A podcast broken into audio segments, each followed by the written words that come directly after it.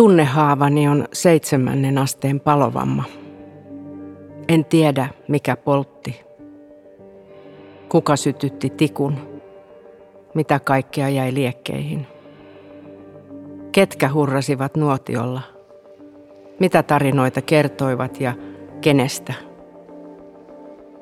Nämä haavat kirkuvat. Enkä erota kipua pelosta, nautintoa häpeästä.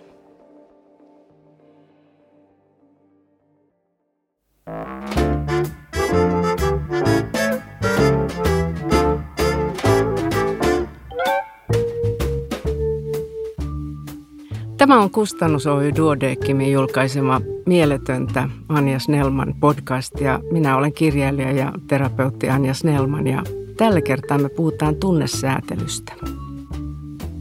Ja ilolla toivotan tervetulleeksi psykiatrian erikoislääkärin ja psykoterapeutti Miikka Häkkisen, joka olet yksi teoksen Viisas mieli opas tunnesäätelyvaikeuksista kärsiville kirjoittajista. Nyt tuli vähän pitkä lause, mutta tota, tervetuloa Miikka. Kiitos.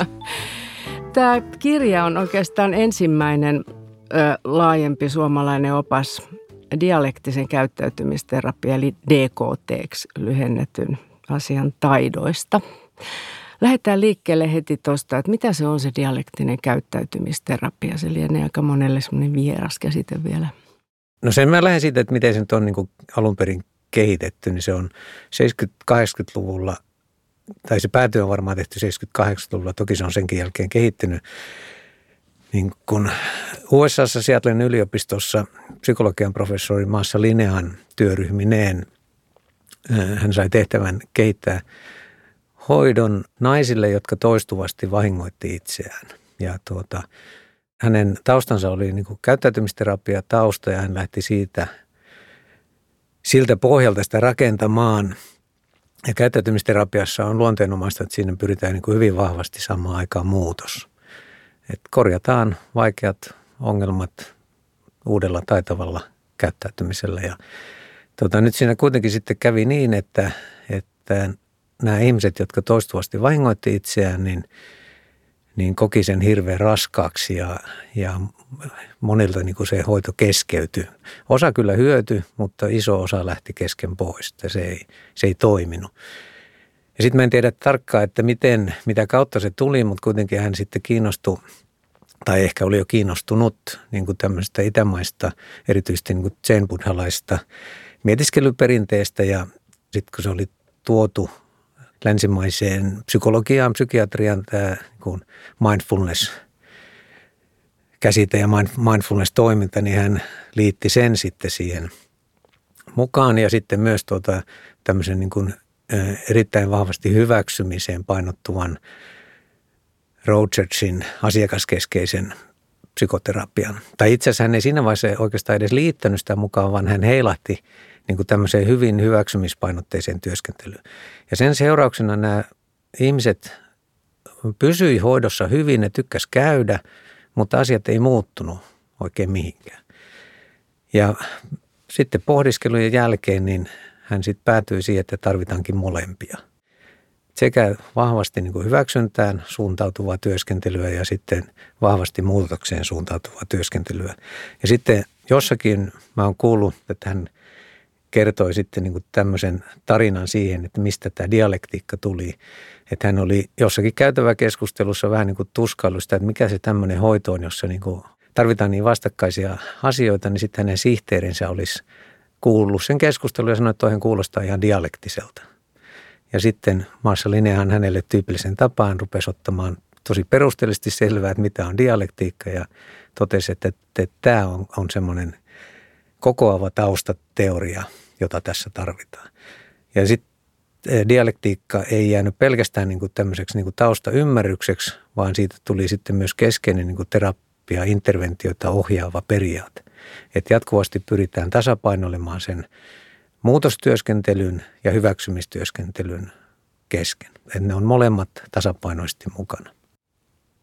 Tämä oli, hyvin, tämä, tämä? Oli, tämä oli hyvin selventävä, kiitos. Ja siinä oli pieni tarinakin mm. mukana. Oikeastaan aika paljon sitä, mitä mitä tässä teidän kirjassakin tulee esille. Eli toinen asia on tietysti tämä sitten, että me voitaisiin vähän määritellä sitä, kun tämän alaotsikkona tämän viisaan mielen on opas tunnesäätely vaikeuksista kärsiville, niin miten me määriteltäisiin tunnesäätelyjen vaikeus? Mitä se tarkoittaa, kun jokaisella kuitenkin meillä on turbulentteja mielentiloja ja ohi meneviä tämmöisiä muudeja, niin miten, miten tämä niin kun, kun kärsii tunnesäätelyvaikeuksista tarkoittaa? No sen voisi ehkä ihan lyhyesti sanoa niinkin, että se on vaikeus tulla toimeen omien tunteiden kanssa. Mutta toki meillä on siis, kaikilla meillä on enemmän tai vähemmän vaikeuksia tulla toimeen omien tunteiden kanssa, että milloin sitä voisi niin kuin kutsua säätelyvaikeudeksi. Niin siinä oikeastaan ehkä sitäkin voisi lähestyä niin kuin kahdesta vastakkaista näkökulmasta. Että nämä ihmiset, joille sitä hoitoa ruvettiin alun perin kehittämään, niin heillä se tunnesäätelyvaikeus oli niin kuin sellaista, mitä voisi kutsua niin kuin alisäätelyksi. Eli tunteet otti toistuvasti yli vallan – ja käyttäytyminen sen myötä oli niin kuin hyvin impulsiivista, harkitsematonta ja vuorovaikutukset oli sen niin kuin myötä ongelmallisia ja, ja ihmisen oli niin kuin vaikea edes niin kuin oikeastaan tietää, kuka hän on, mitä hän haluaa, kun tunteet niin kuin vei mennen tullen palaten sinne tänne tonne. Eli tämmöinen alisäätely on ehkä se, niin kuin se selkein tunnesäätely, tai se on niin kuin helpommin tunnistettava tunnesäätelyvaikeus. Sitten se toinen on, tota, niin kuin mitä voitaisiin ajatella ylisäätelyksi, eli tota, ihminen pyrkii niin kuin liian paljon, melkein voisi sanoa, että kaikin tavoin välttämään omia tunteitaan. Ja, ja silloin taas niin kuin kyllä etääntyy tunteistaan, ei tunnista tunteitaan, mutta tunteet ohjaakin salakavallasti. Et esimerkiksi on kateellinen jollekin, mutta ei tunnista sitä kateutta ja sitten voikin toimia jotenkin tuhoavasti toista ihmistä kohtaan tai no joo. Ja sitten vielä näillä ihmisillä, joita Linnehan niin oli tarkoitus, tai jolle hän sitä tätä hoitoa rupesi rakentamaan, niin hän totesi sen, että itse asiassa se vaihtelee ja se helahtelee näistä ääripäistä toiseen hyvin usein. Että joko tunteet riepottelee ihmistä tosi rajusti, aiheuttaa suurta kärsimystä, tai sitten ihminen pyrkii kaikin tavoin olemaan niin kuin kokematta pääsemään eroon kaikista tunteista. Ja sitten se heilahtelu menee niin kuin, niin kuin hyvin on-off tyyppisesti. Ja itse asiassa nyt sitten nämä ihmiset niin kuin tässä meidän psykiatrisessa diagnostisessa järjestelmässä niin osoittautuu, että suurin osa täyttää tämän niin tai epävakaa persoonallisuushäiriö diagnostiset kriteerit. Ja se taas on ollut silleen niin tutkimuksen kannalta tärkeä asia, että on jotenkin pystytty kuvaamaan niin kuin tätä häiriön tavallaan prototyyppiä tämmöisillä niin kuin diagnostisilla termeillä. Vaikka ainakin mä oon hyvin vahvasti sitä mieltä, että mä luulen, että se vastaa niin kuin todelli- tai todellisuus on sellainen, että tämä ei ole semmoinen, että joko on häiriö tai ei ole häiriötä, vaan tämä on liukuma ja varmasti me kaikki ollaan niin joskus oltu tilanteissa, joissa me ei pystytä tulemaan toimeen meidän tunteiden kanssa mitenkään taitavasti – ja varmasti kaikki ollaan joskus oltu tilanteessa, jossa me tullaan toimeen meidän tunteiden kanssa. Että se ei ole semmoinen niin toisilla on häiriö ja toisilla ei ole häiriötä. Just niin. Ja tota, te tuossa kirjan alussa tätä kuvattekin, että tota, viisas mieli ää, tarkoittaisi suht sitä, että ne järki ja tunteet sit olisi jotenkin kumppanuksia. Suurimman osan ajasta tulee mm. meidän Jane Austenin klassikkoromaani Sense and Sensibility, järki ja tunteet tuli itselle mieleen, että no joo, olisikohan se ensimmäisiä kirjoja kanssa. Pitäisikö jos, lukea? Pitäisikö, ehkä mä ajattelin itse, että pitäisi lukea varmaan uudestaan. Mutta miksi se tasapaino on välillä niin vaikeaa, että miksi ne vetää eri suuntiin? Toki siinä voi olla monenlaisia syitä, mutta et mikä, mikä voisi olla se, niin kuin, millä kulmalla tullaan hakemaan sitten apua? Onko se ne vaikeudet lähisuhteissa vai päihteet tai jokin muu addiktio esimerkiksi? No tietysti siis kyllähän, kun ihminen hakee psykiatrista apua, psykologista apua, psykoterapeuttista apua, niin kyllähän se yleensä on niin kuin tämmöinen psyykkinen kärsimys, ahdistuneisuus, masentuneisuus. Mutta kyllä sitten ehkä se viimeinen ikään kuin liikkeelle paneva asia on se, että siinä tulee käytännössä jotain isoja vaikeuksia, just että ihmissuhteet katkeilee tai saa toistuvasti potkut töistä tai ei pysty tekemään lopputyötään tai Kyllä ne ihmissuuden ongelmat on usein sitten ne, mitkä liittyy hyvin vahvasti siihen, että lähtee hakemaan apua. Ja sitten joissain ääritilanteissa niin on, on tietysti niinkin, että ympäristö reagoi ja, ja sitten niin kuin ikään kuin patistaa hakemaan apua.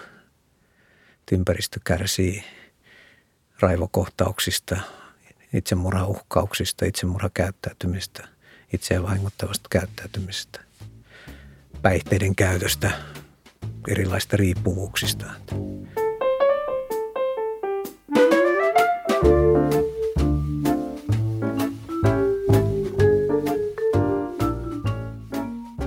Tämän kirjan se hyvä uutinen, good news, on se lohdullisuus, että tässä sanotaan, että tunnesäätely on taito siinä, missä mikä muukin tai taito, että sitä voi oppia aikuisenakin. Hmm. Ja tavallaan tämä kirja onkin niin kuin itsehoito-opas, siinä on harjoituksia, että voi tehdä kotona itsekseen ja, ja niin kuin mainitsitkin tuossa alussa, tuon mindfulnessin läsnäolon taidot, niin niitä tässä myös on tuolla kirjan lopulla. Mutta tota, minkälainen olisi semmoinen työkalupakki, jos semmoisen tässä niin kuin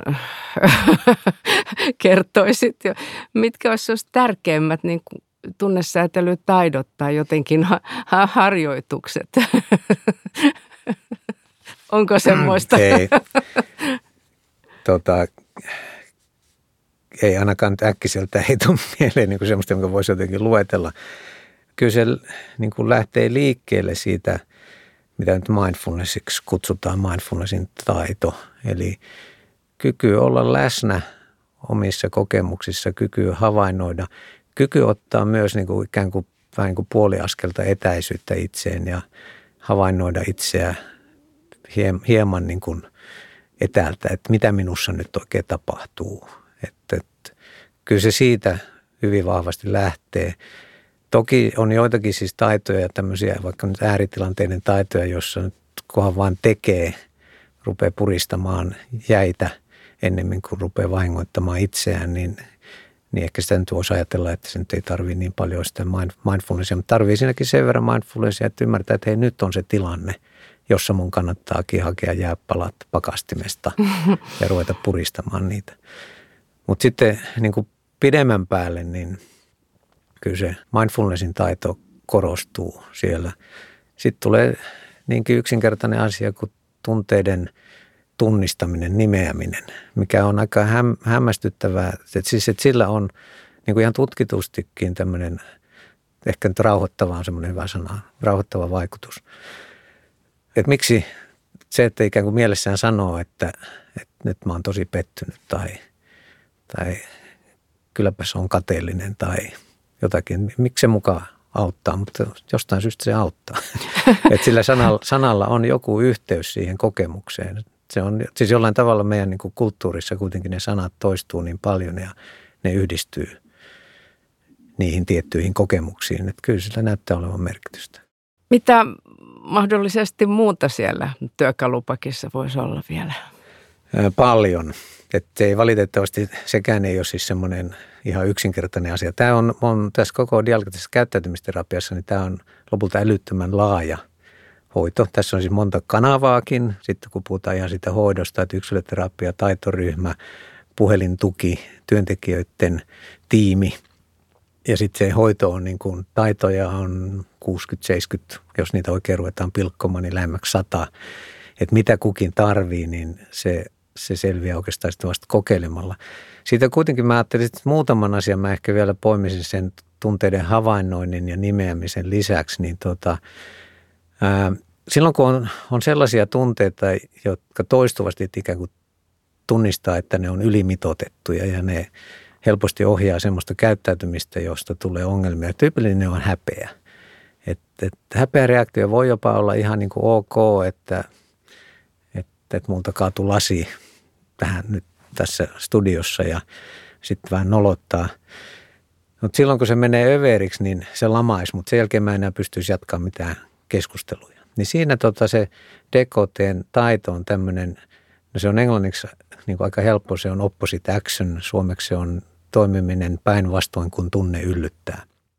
Ja jos ajatellaan, että esimerkkinä on se häpeä, niin sehän yllyttää niin kuin piiloutumaan, kääntämään katseen pois, vaikenemaan, lopettamaan sen käyttäytymisen, joka sitä häpeää aiheuttanut. No tietysti mä en ehkä uudelleen kaada sitä lasia muutenkaan, mutta, mutta sitten mä oon niin kuin, ikään kuin ihan hiljaa vaan. Niin silloin, jos mä tiedän, että se on toistuvasti, että mulla on liian voimakas reaktio ja se ohjaa käyttäytymistä, joka ei toimi, niin mä oon harjoitellut sitä, että mä teenkin täysin päinvastoin. Mä tiedän, että mua hävettää, mä en yritäkään millään tavalla niin olla häpeämättä tai päästä eroon siitä, mutta mä tietoisesti ryhdistän asentoani, nostan leuan ylös ja katson suoraan silmiin ja ehkä vähän vielä tavallista varmemmalla äänellä jatkat, niin että mikä se sun kysymys olikaan? Mä toimin ihan päinvastoin, kun se häpeän tunne yllyttää. Ja jos mä tätä jaksan jatkaa, sanotaan, se voi olla, että se menee muutamassakin minuutissa ohi, mutta sanotaan ainakin, että jos mä 20 minuuttia häpeästä huolimatta toimin päinvastoin, niin se häpeä rupeaa rauhoittumaan. Tämä on erittäin tärkeä taito ja erittäin vaativa taito ja vaatii paljon tietysti harjoittelua ja rohkeutta monta kertaa. Sitten mä otan vielä sen yhden ison asian se, että, tai sori, mä otan kaksi. tota, yksi on se, että, että me voidaan hoitaa myös omaa tunnehaavoittuvuuttamme juuri nyt. Ja silloin se tarkoittaa sitä, että me pidetään huolta niin kuin meidän elintavoista. Me syödään terveellisesti, säännöllisesti, me nukutaan sopivasti, ei liikaa, ei, ei liian vähän – me käytetään päihteitä viisaasti, että, että ei, me ei olla krapulassa tai me ei olla päihteen vaikutuksen alaisena toistuvasti. Liikutaan sopivasti, hoidetaan somaattiset sairaudet. Et monta kertaa siis, jos näissä on, on isoja puutteita, niin pelkästään nämä korjaamalla, elintavat korjaamalla, niin me voidaankin olla, että me tullaan paljon paremmin toimeen meidän tunteiden kanssa. Että ei välttämättä tarvitse edes tehdä mitään muuta. Ja sitten se kolmas asia on se, että, että silloin kun elämä on niin kuin monella tavalla hyvin, hyvin kuormittavaa, on ihmissuhteet on kuormittavia ja ei ole töitä tai, tai töissä on, on tosi niin kuin hankalaa, raskasta, se on epämieluisaa tai toimeentulo on riittämätön ja tämmöisiä niin kuin selviä niin kuin elämän asioita, jotka tekee jatkuvaa kuormitusta ja, ja me ollaan jatkuvan stressin alla, niin silloin ikään kuin se tärkein tunnesäätelytaito on se, että vähitellen rakentaa siitä elämästä enemmän ja enemmän semmoista niin kuin elämää, jota haluaa elää, joka on taas sitten ihan erilainen lähestyminen koko tähän ongelmaan.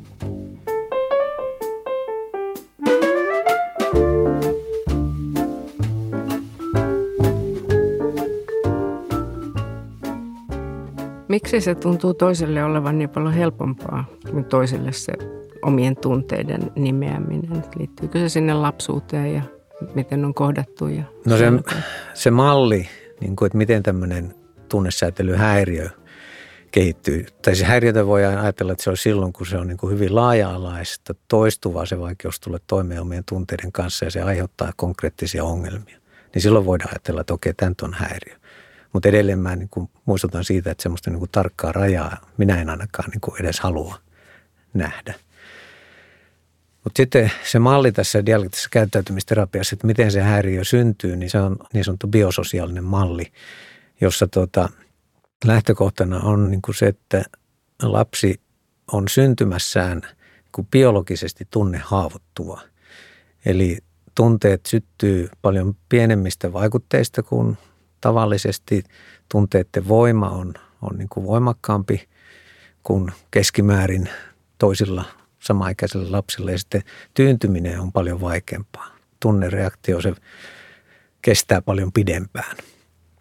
Ja sitten se sosiaalinen puoli taas on se, että kun tämmöinen lapsi elää semmoisessa vuorovaikutuksessa, jossa sitten syystä tai toisesta vanhemmat, sisarukset, läheiset toimii sillä tavalla, että, että niin kuin ne lapsen kokemukset ei saa semmoista niin kuin kunnollista vastakaikkoa. Me puhutaan validaatiosta, että ne ei tule validoiduksi, että niitä niin kuin sivutetaan, mitätöidään, todetaan, että ne on väärin.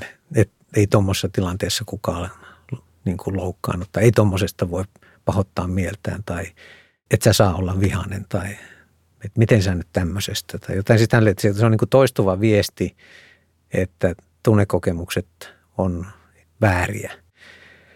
Niin kun se jatkuu vuodesta toiseen, niin silloin niin kuin ajatellaan, että ei opi sitä niin kuin semmoista omien tunteiden kanssa elämistä, vaan just kamppailee sen kanssa, että toisaalta yr- pyrkii kaikin tavoin olemaan tuntematta kiusallisia vaikeita tunteita ja sitten toisaalta ne tunteet kuitenkin tulee sieltä ja, ja niin kuin hallitsemattomina. Tai itse asiassa, tai minä ymmärrän sen niin, että, että se tunne itsessään ei välttämättä ole esimerkiksi kateus tai pettymys tai viha tai häpeä. Että se ei välttämättä itsessään ole niin kuin, se ensimmäinen reaktio ole sen suurempi kuin muillakaan, mutta se, se tunnesäätelyhäiriö, kun se kehittyy, niin sitten siihen liittyy se, että, että se tunnereaktio, kun se syttyy, niin siihen, sitä seuraa vähän niin kuin semmoinen paniikkireaktio. Että tämän kanssa mä en tule toimeen. Tästä tulee vaikeuksia. Ja sitten yhdessä sen paniikkireaktion kanssa, niin sitten se on tosi voimakas se reaktio ja se tyyntyminen kestää tosi pitkään. Eli siinä on semmoinen turvattomuuden tunne tavallaan siinä kohtaa, No, että ei, Niin, ei vaan kyllä se niin varmaan en pärjää tämän kanssa. turvattomuuden Mm. tunne, joka voi tosin sitten toisinaan olla myös niin kuin semmoisen vihan, kääntyä niin kuin vihaksi. Mm. Että se, joka peittää sen turvattomuuden tunteen. Mutta kyllä se varmaan voisi ajatella, että semmoinen yhteinen taustatekijä on, että tämän tunteen kanssa mä en pärjää. Että semmoinen hätääntyminen, turvattomuus. Kuinka paljon sitten, te puhutte tunneherkkyydestä tuossa ja viime aikoina vuosina on puhuttu paljon myös tästä erityisherkkyydestä tavallaan.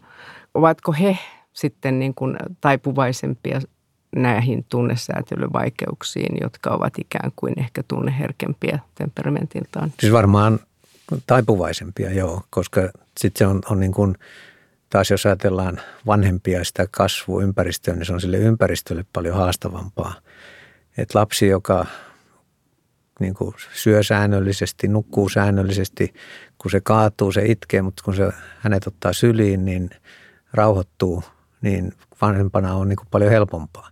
Mutta sitten jos sama lapsi on just syönyt ja kohta taas huutaa nälkää, sitten nukkuu päivällä, valvoo yöllä ja sitten kun tuota, ei saa kengännauhoja kiinni, niin huutaa ja raivoaa, niin, niin semmoinen niin validoiva vanhemmuus on paljon vaikeampaa. Eli tota, kyllä se, niin kuin se synnynnäinen tunnehaavoittuvuus tietysti altistaa sille, että syntyy tämmöinen transaktio, että haavoittuvan ihmisen reaktio johtaa ympäristön invalidoivaan reagointiin vasteeseen ja se invalidoiva vaste lisää taas tämä niin kuin haavoittuvaa reagointia ja tota, että siinä on tämmöinen onneton noidankehä. Mm. Tulee tietysti mieleen sekin, että kuinka paljon tämä maailma, jossa me eletään, eli ajattelen nyt, että kuinka paljon nimenomaan tunteilla manipuloidaan mediassa, mainoksissa, kaikessa kulttuurissa, elokuvissa, kirjoissa, puhumattakaan sosiaalinen media, joka musta tuntuu välillä on pelkkää mentaalista viiltelyä, kun seuraa muiden Instagram-päivityksiä ja muita, niin voiko sitä sanoa, en tiedä kuinka paljon olisi tutkimusta siitä, että kuinka paljon se lisää tätä ahdistusta ja tuskaa ja se jatkuva tavallaan se muiden seuraaminen ja se tavallaan, että niitä tunteitahan niin kuin nostetaan ja lasketaan. Ja. Mm. No nyt mä ihan vaan spekuloin, että mä Juu, en, ihan en saa tiedä, spekuloida. mutta mä, mun sosiaalinen media on sähköposti, että, Okei. että, että, että mä olen vähän ehkä huono sitä edes arvioimaan, mutta, mutta se käsitys, mikä mulla on, niin että se kielen käyttö on siellä hyvin tämmöistä tuomitsemaa, oikein väärin, mustavalkoista, hyvä paha. Ja se kielen käyttö ylläpitää sitä niin kuin hyvin voimakasta tunnereagointia. Se ei lisää semmoista niin kuin sallivuutta, ei itseä kohtaan eikä toisia kohtaan. Et sitä kautta mä voisin kuvitella, että se, en mä tiedä, että aiheuttaako se tunnesäätelyongelmia, mutta se voisin kuvitella, että se ainakin ylläpitäisi tunnesäätelyongelmia. Ja tämä niin kuin tuomitsemattomuuden harjoittelu on yksi keskeinen osa myös sitä tunnesäätelyä, että se DKTssä se on niin kuin mindfulness-taitona. Ja sillä on suoraa vaikutusta siihen, että, että jos niin kuin esimerkiksi omiin tunnereaktioihinsa ja ympäristön toimintaan, toisten ihmisten käyttäytymiseen pystyy suhtautumaan enemmän enemmän kuvailevasti sen sijaan, että miksi sä vitu idiootti aina lähdet niin kuin haukkumaan mua ja syyttämään mua. Niin sen sijaan kuvaili sitä todellisuutta, että, että mua loukkaa se, että, että sä eilen syytit mua siitä, että mä en käynyt kaupassa ja tänään sä syytät mua siitä, että mä en ole korjannut keittiön pesuallasta tai, tai jotakin. Ja tuota, se tekee mun olon hirveän raskaaksi, että, että joka päivä mua syytetään jostain. Mm. Niin se on ihan erilainen. Niin kuin myös se vuorovaikutustilanne on tietysti ihan erilainen, mutta myös se suhtautuminen niin kuin toiseen ihmiseen ja omiin reaktioihin on ihan erilainen. Se, on, se, se kuvailevuus jo tuottaa ihan erilaisen niin kuin vasteen itsessä ja vasteen siinä toisessa. Eli tämä tuomitseva oikein väärin, hyvä paha, pitäisi, täytyisi, ei saisi puhe, niin se on, se niin kuin ylläpitää tämmöistä niin kuin hankalaa tunnereagointia tai vaikeutta tulla toimeen omien tunnereaktioiden kanssa ja vaikeutta tulla ehkä toimeen niin kuin ympäristön, ympäristön kautta ylipäätään, mm. kanssa ylipäätään. Entä tota, terapian lisäksi ja näiden vaikkapa läsnäolotaitojen harjoittelemisen lisäksi, niin käytetäänkö usein lääkehoitoa, psykofarmakaa? Silloin kun siellä on, on tämmöisiä niin sanottuja oheishäiriöitä, niin silloin käytetään ja, ja tota, joskus niistä on paljon hyötyä, siis ne on ihan olennaisia. Siis esimerkiksi vaikea-asteinen masennus, niin sähköhoito, ketaminihoito voi olla hengen, ne voi olla hengenpelastavia hoitoja. Että se ei kysy sitä, että onko mukana tunnesäätelyvaikeuksia tai kuinka suuria, minkälaisia tunnesäätelyvaikeuksia on. Mutta itse siihen niin tunnesäätelyvaikeuksien, siihen problematiikkaan, niin siihen ei ole niin kuin to, tällä hetkellä mitään toimivaa lääkettä. Mulla on ollut tapana näissä podareissa kysyä, että joskus joku fiktio voi kertoa jostain aiheesta tavalla, joka ei aina ole tietokirjalle mahdollista, niin onko sulla jotain semmoista kirjaa tai elokuvaa tai muuta taideteosta, joka käsittelisi jollain tavalla tunnesäätelyvaikeuksia tai No joo, tota mä, tämän kysymyksen mä sain etukäteen ja mä sitten mietin ja tota, mutta tuli tämmöinen vähän tota, hassu, hassu fiktio. Tota, tämä Annalisa Zokkinen yksi tämän kirjan kirjoittajista, niin hän, me ohjattiin taitoryhmään hetken. Nyt mun täytyy ihan miettiä, että tota, mun mielestä häneltä mä kuitenkin sain tämmöinen äh, lyhyt animaatio Brain Divided. Ja mä kaivoin sen, että mistä se, missä se on tehty, niin se on tämmöinen Ringling College of Art and Design USAssa. Ja tuota, semmoinen muutaman minuutin filmi, joka kertoo tosi hauskasti tästä niin kuin tunteen ja järjen niin kuin vaikutuksista ihmisen toiminnassa. Näkeeköhän se vielä YouTubesta tai jostain? Näkee, joo joo. Se, se löytyy Brain Divided, Brain Divided. sillä nimellä. Et joo. Ku, jos tätä kuunteleva niin, niin haluaa nähdä, niin kannattaa varmaan katsoa. Kyllä mä päälle. suosittelen, joo. Okei. Okay.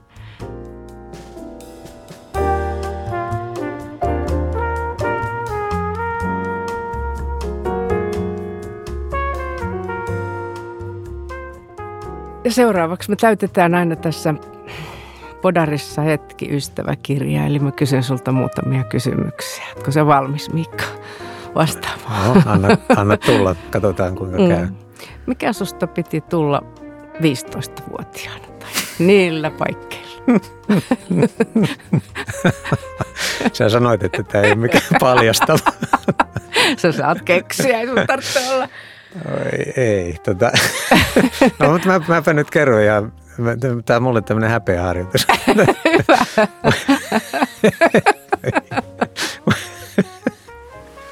Musta piti tulla tota, hävittäjä, lentäjä ja lähetyssaarnaaja. Mutta mä en ole ihan varma, että miten mä olisin yhdistänyt se kävi, järki ja tunteet, kun kävi siellä sitten keskustelua, oliko tii, kumpikaan läsnä. En tiedä, mutta voi olla, että, voi olla, että tuota, tämä oli ehkä 13 vuotta. Okei. Okay. Mä en muista, mitä se olisi ollut 15 vuotta. Okei, okay, kiitos.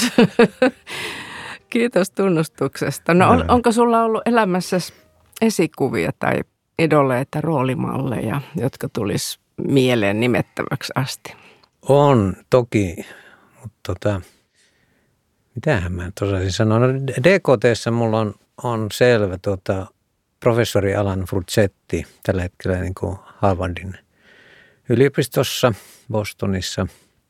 Hän on, on kouluttanut meitä kymmenisen vuotta ja, ja tuota, häneltä on oppinut tosi paljon sekä DKTstä että tämmöistä niin kuin tuomitsemattomasta suhtautumisesta elämään. Kenet historiallisen henkilön sä ottaisit mukaasi autiolle saarelle ja jos et keksi historiallista eli, eli jo vainajaa, niin saa olla ilossakin? No joo, tulee aika helposti mieleen niin Barack Obama. Et tuota, mä, mä todella niin kuin kiinnostaisi käydä keskusteluja hänen kanssaan niin kuin sekä niin kuin USAn tästä järjestelmästä ja USAn kahtia jakautuneisuudesta ja siitä, että mitä hän näkee, että mitä siinä voitaisiin tehdä ja, ja tästä maailm, maailmanjärjestyksestä ja, ja sitten, että miten hän näkee, että miten esimerkiksi nyt tämä uhkaava ekologinen katastrofi ehkä pystyttäisiin vielä välttämään. Että, joo, tämä, hän olisi semmoinen tosi okay. kiinnostava henkilö mulle. Obama. Joo. Minkä, jos jonkun taidon sä haluaisit vielä oppia? Mä haluaisin oppia harhauttamaan jääkiekossa. Milloin sä oot onnellisimmillaan? Mä oon itse asiassa, mulla on, mä oon silleen kyllä onnellinen ihminen, että mulla on paljon onnellisia hetkiä töissä, harrastuksissa, ystävien kanssa. Mutta kyllä, tota, kyllä mä onnellisimmillani on, se on näinkin niin tämmöinen klisee, että niin kuin läheisteni kanssa. Että tota, meillä on, lapset on jo kaikki muuttanut pois kotoa, mutta meillä on tota, kerran kesässä lapset haluaa tulla mökille kaikki yhtä aikaa ja, ja siipat tulee mukaan, jos, jos pääsevät. Ja silloin kun me ollaan siellä, syödään yhdessä, niin se on varmaan niin kuin semmoisia niin kuin ihan onnellisimpia hetkiä. Ja viimeinen kysymys. Mikä voisi olla sun elämän mottosi? Onko sulla semmoista? Tota, mulla ei varmaan semmoista yksinkertaista mottoa ole, mutta tota, mun elämän filosofia, niin ehkä jos näin voisi sanoa, niin on se, että, että elämällä ei ole mitään tarkoitusta. Elämä vaan on.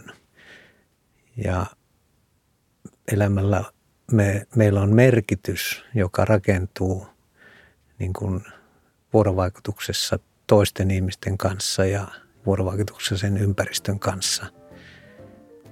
Ja se, niin kuin, että elämä tuntuu merkitykselliseltä, niin se tekee tästä elämästä paljon kivempaa. Vielä kerran Miikka, kiitos, että sä olit vieraana. Kiitos.